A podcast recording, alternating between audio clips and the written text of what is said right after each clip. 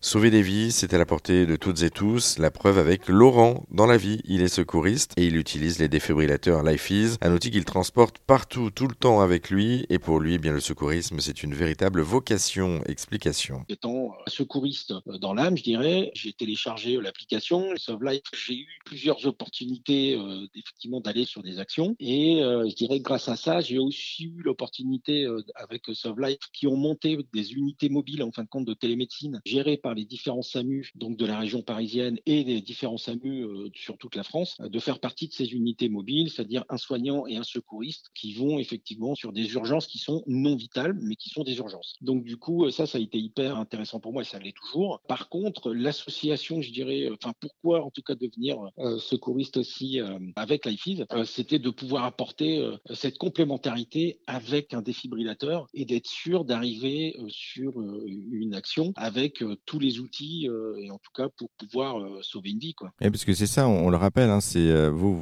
vous, vous, participez avec Sauve Life, vous venez de l'expliquer, mais il y a également une autre application qui s'appelle Staying Alive. Et Life is, tout ça, c'est complémentaire en fait. Ah oui, tout à fait, c'est hyper complémentaire puisque en fin de compte, dans, dans le fonctionnement, vous êtes géolocalisé, donc l'application donc est gérée par le SAMU, ou en tout cas le SAMU signale qu'il y a un arrêt cardiaque dans un rayon de 100 150 mètres autour de l'endroit où vous êtes. En fin de compte, donc vous êtes géolocalisé, vous allez effectivement sur cette cette action. Donc la plupart du temps, je dirais, ben, euh, et c'est ça qui est euh, assez fort, c'est que vous arrivez en premier parce que malgré que les pompiers, malgré que le SAMU euh, soit extrêmement rapide, vous êtes géolocalisé sur une distance très courte. Donc vous y arrivez. Et l'avantage d'y arriver avec un défibrillateur, c'est que ça amène 90% de chances supplémentaires à cette personne d'être sauvée. C'est-à-dire qu'aujourd'hui, chaque minute où vous arrivez en retard sur un arrêt cardiaque, c'est 10% de vie en moins, ce qui est juste énorme. Alors du coup, on va revenir un petit peu sur, sur votre engagement à vous personnellement. Du coup, Laurent. Euh, vous avez euh, décidé de franchir le pas, vous le disiez, d'être, euh, de devenir en tout cas secouriste ou, sauveteur, citoyen sauveteur. Pourquoi est-ce que vous avez franchi ce pas-là en fait bah, Je dirais que c'est venu un peu naturellement. Je crois que, alors, pour parler un petit peu de moi, j'ai 49 ans aujourd'hui. Je, je suis, enfin, je me suis intéressé en tout cas au secourisme depuis l'âge de 18 ans. J'ai passé mon brevet de secouriste à, cette époque-là, donc à, à, mes 18 ans. Et depuis, bon, après, la vie fait, en tout cas la vie professionnelle fait qu'on se rapproche ou qu'on s'éloigne un peu des activités secouristes. Mais euh, voilà, c'est toujours resté, euh, c'est toujours resté ancré en moi. Et plus on est avancé dans le temps, euh, enfin plus, j'ai avancé dans le temps, et plus je, me suis aperçu effectivement que, bah, que les moyens manquaient et que le seul moyen qu'on pouvait apporter, en tout cas, c'était moyen humain. Donc c'était, c'était de s'investir un peu. Donc voilà, donc c'est, ça a été des actions, je dirais que, que j'ai voulu faire depuis maintenant, depuis longtemps. Et puis, et puis, bah, des applications comme Sove Life m'ont permis effectivement de, de m'intégrer pleinement à ces actions-là. Et puis, puis après, bon, bah, malheureusement, effectivement, autour de nous, euh, on entend, euh, que ce soit au niveau de la famille ou au niveau des amis, on entend euh, trop souvent ou on perd trop souvent, que ce soit des amis chers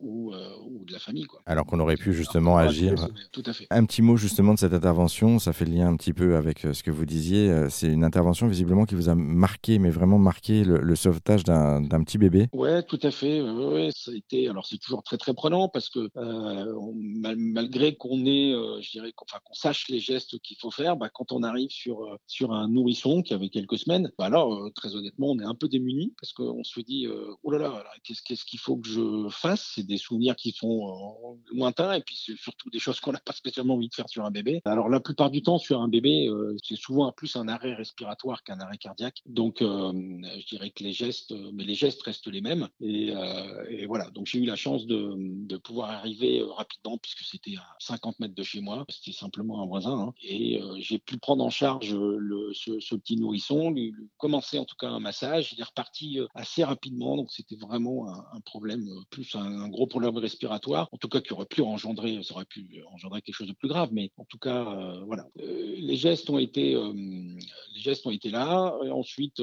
les pompiers sont arrivés, l'ont pris en charge, et voilà, et ça s'est super bien passé pour ce bébé, c'était génial. Mais c'est vrai que c'est, voilà, c'est des actions qui restent, qui prennent au cœur en tout cas. Oui, c'est des choses, surtout, je pense que vous réalisez après coup. C'est-à-dire que sur le moment, vous êtes tellement concentré, à mon avis, pour sauver et pour euh, pratiquer justement les, massages, en l'occurrence, là, que vous vous rendez pas compte vraiment de ce qui se passe. C'est après coup que vous avez dû vous en rendre compte. Oui, c'est ça. C'est exactement. C'est quand l'enfant, enfin, quand le bébé a été pris en charge ensuite par les pompiers, euh, où là, j'ai pu me, me, libérer, je dirais, de, de l'action en elle-même, euh, après j'ai été un peu plus proche des parents, où là on se rend compte qu'effectivement, voilà, ça peut, c'est c'est prenant. C'est effectivement très très prenant. Quoi. On va revenir, euh, si, si, vous le voulez bien, euh, du coup, Laurent, sur euh, le, le, défibrillateur Clark hein, que vous avez en votre possession. Je, je, voudrais juste que vous nous expliquiez un petit peu si ça change quelque chose dans votre quotidien. Qu'est-ce que ça change concrètement? Est-ce que vous avez déjà sauvé des personnes d'ailleurs avec depuis mars dernier? Jusqu'à présent, non, mais en tout cas, c'est extrêmement rassurant. C'est-à-dire que malheureusement, les gestes de premier secours, en tout cas en France, nous ne sommes pas suffisamment formés aux gestes de premier secours. De la même manière,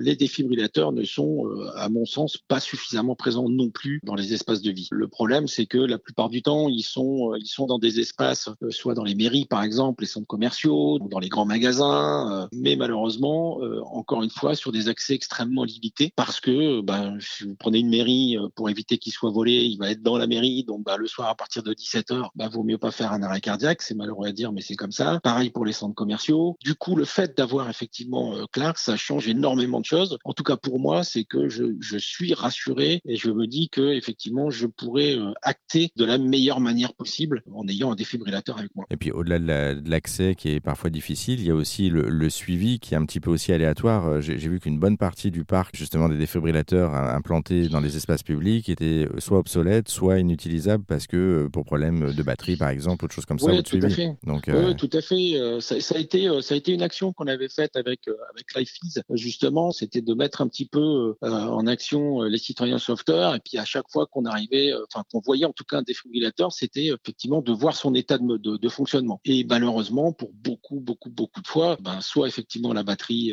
était en alerte, ou carrément le défibrillateur n'était même pas accessible. C'est assez affligeant. Quelles sont les, les, qualités à avoir pour être un bon sauveteur selon vous? Est-ce qu'il y a des qualités d'ailleurs à avoir? Ah Non, je pense pas. Je, je pense pas qu'il y ait de qualité à avoir.